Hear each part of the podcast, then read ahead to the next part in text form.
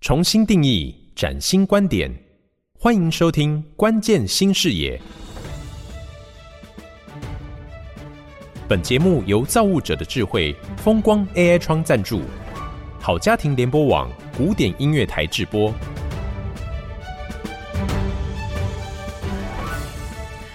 各位好，我是叶欣，欢迎您再次的收听好家庭联播网关键新视野的节目。因应气候变迁的威胁，全球净零排放已有共识。台湾企业究竟要如何的来因应？我们在这一系列的节目当中呢，特别为您访问到的是资诚联合会计师事务所周建宏周所长。他呢，以企业永续挑战的目标和期待，以及呢他们应应的策略，甚至于呢举了资诚这几年的做法来跟听众朋友进行交流。在这一期的节目当中呢，我们还要跟听众朋友一起来探讨迈向永续的解方有哪些，包括了碳盘查啦，或者是减量的路径、转型的策略，以及沟通揭露。那么又要如何在内部里头凝聚共识，让永续的道路可以走得更为顺遂一些？我们今天呢，依旧为您访问到资诚联合会计师事务所的周建宏周所长。我们欢迎周所长，所长是不是可以跟大家来探讨一下迈向永续道路的解方是什么呢？好，我想其实所有的东西。最终还是要怎么做才是最重要的。嗯，现在我们在讲这个静宁这件事，在 solution 方面，我们大概就分四个面向。第一个当然就是盘查嘛，哈。第二个就是说我要定一个所谓减碳路径，也就是说我的目标哪一年要做到多少。第三个就是怎么做，要做哪些事情。再来是揭露。那我们想花一点时间讲比较细的东西啊。我们先从盘查这件事情来讲。范畴一、范畴二、范畴三，对。范畴一就是直接的碳排。比如说你的车辆啊，你的制程，范畴二就是能源耗用的间接碳排，范畴三就是你的供应链上下游跟你的所谓的这个员工差旅这个部分。哦，那知道这些东西以后，开始就是说，那我要怎么去盘查？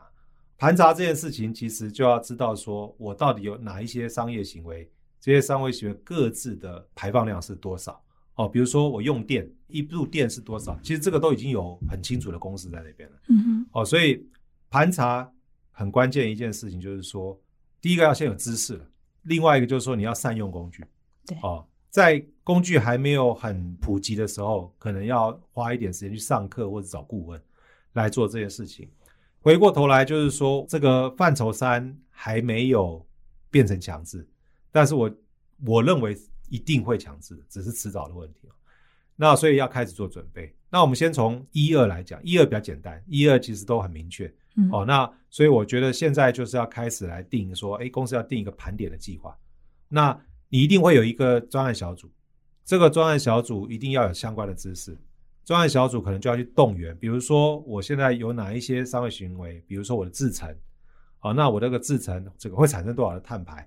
当你知道这些以后，我就开始讲说，哎，那我每年盘查一次，或者是盘查两次，那盘查出来我就有数据嘛，哦，范畴二也一样。真正麻烦是范畴三，范畴三，我的建议是这样子，要开始把你的供应商分级，比如说排第一级就是那个碳盘大户，哦，你要先知道说哪些是你现在就要开始跟他谈，哦，或者说你要去看这些公司，因为你的大户可能是上市公司，所以他们可能也在揭露他的这个整个的减量的这个进度，所以你要去关注，说在你的供应商里面，它碳排量很大的几个，先把它盘点出来。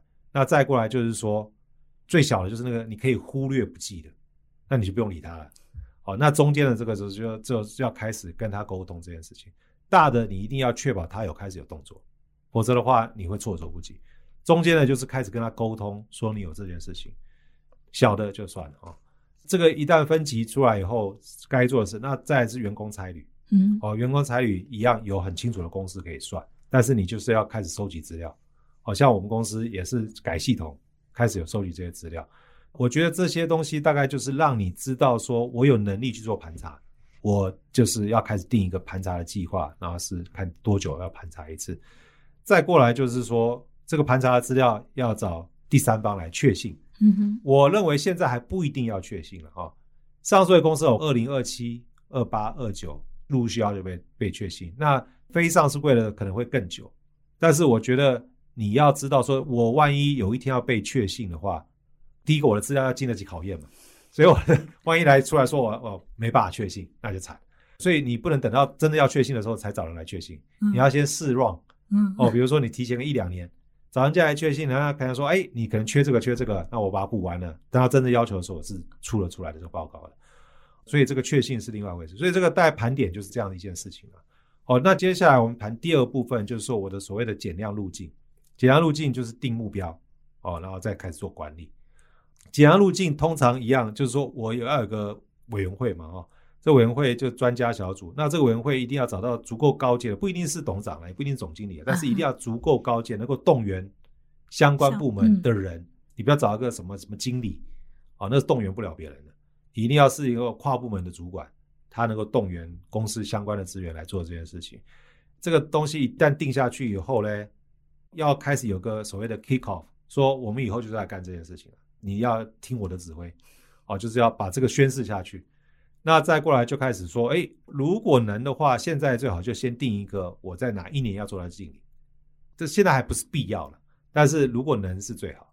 哦，那为什么？因为他给你一个大方向，就是我就是要以这个为为为基础，一个目标，一个目标，一个大的目标，这个目标还还是可以改的嘛，哈。但是至少你有先有个明确的目标。哦，像我们刚才讲，我们公司就二零三零嘛。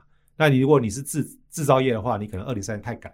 就是看你公司怎么怎么去去确定，大目标先定出来，再分阶段性达成。那就分阶段，然后分阶段。刚才讲那个所谓的委委员会，它就是来管理阶段目标有没有达成的一个一个单位。然后另外就是说，当你有落后的时候，我要做哪些事情来补救。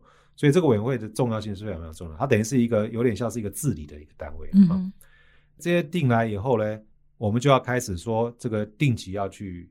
review 其实跟刚才讲那个报道有关系。刚才报道讲的比较是对外，其实内部也要有一个报道，就是我我委员会要确保你的专案小组定期呈报我你的进度，那你做了哪些事情？那你落后原因是什么？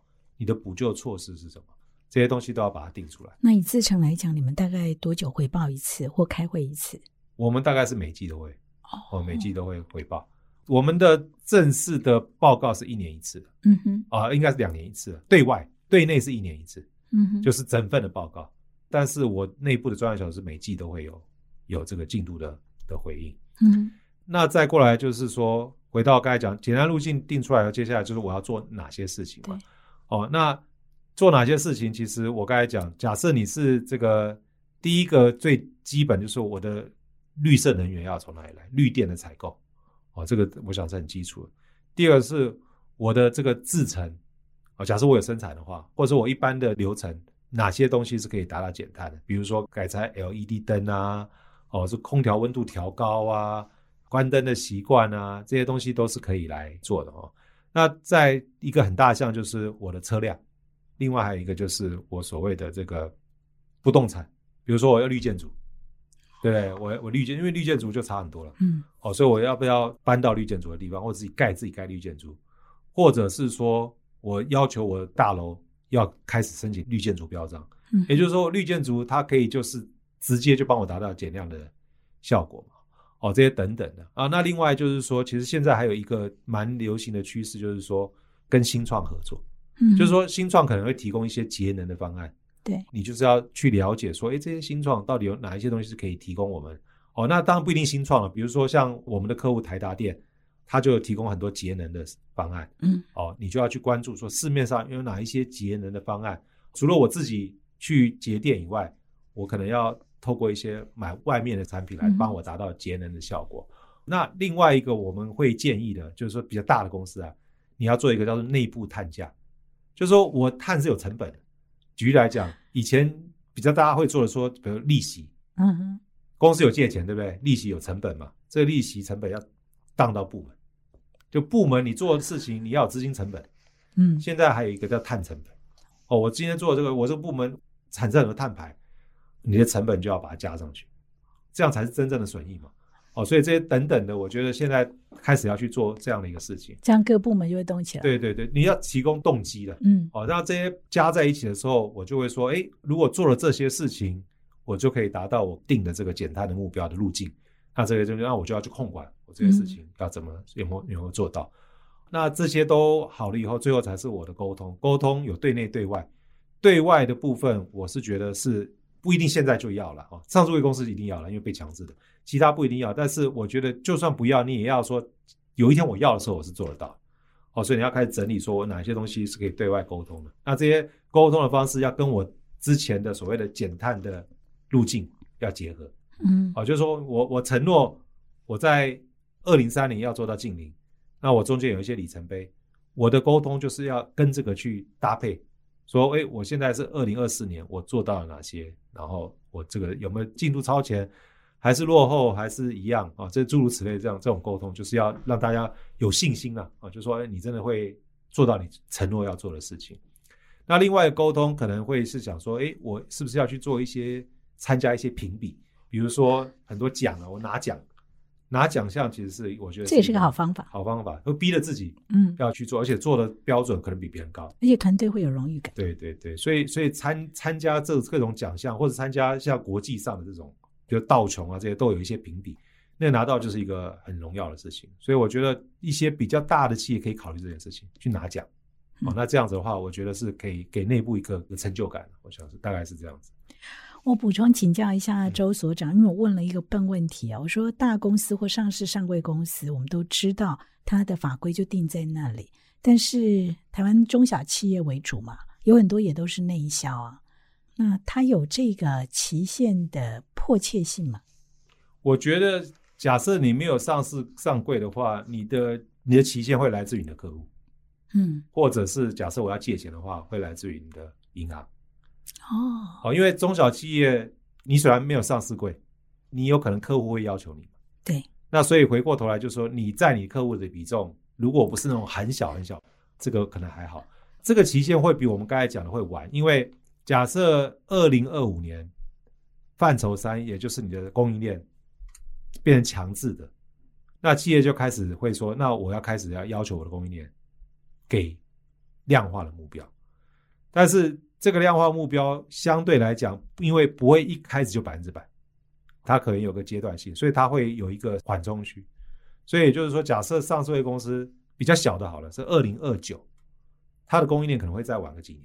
嗯，哦，就是说可会更大的缓冲，但是它比较大的供应链会同步，因为假设我要做到二零二九，我可能至少百分之五十的供应商要做到，哦，所以那个比较大的，我们讲百分之五十不是用加数，是以量，哦，所以假设我比较大的供应商可能五家就占百分之五十，哦，那这五家做到了，我就先同步的满足我二零二九的要求了，后面呢再有个缓冲的几年的一个时间，但是。这些要求会逼的这些中小企业没有上市规的，再不然就是该讲，你假如跟银行借钱，银行会说你要跟我借钱可以啊，你做到这些标准，好，那那我觉得是有可能，但这个标准就也是一样，不会是在二零二九了，它可能会稍微再缓一点。台湾的法规规定什么时候？没有上市会就二零二九最晚，对，不是近零了。台湾现在二零二九只是要大家去揭露我现在的状况。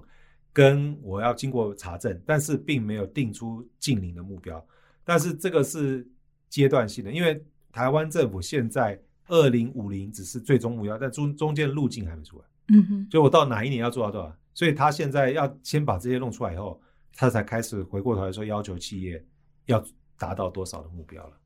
所以那个时候更晚，那个可能在二零三几。嗯，但是这这是一个趋势，就对。很棒的解放哦，我觉得很接接地气，都能够真的帮企业主哈、哦，实际的来解决他们的议题。好，这是我们今天的 Podcast，欢迎你可以搜寻订阅关键新视野，也欢迎你把我们今天精彩的内容跟其他的企业好友一起分享。我们下次见。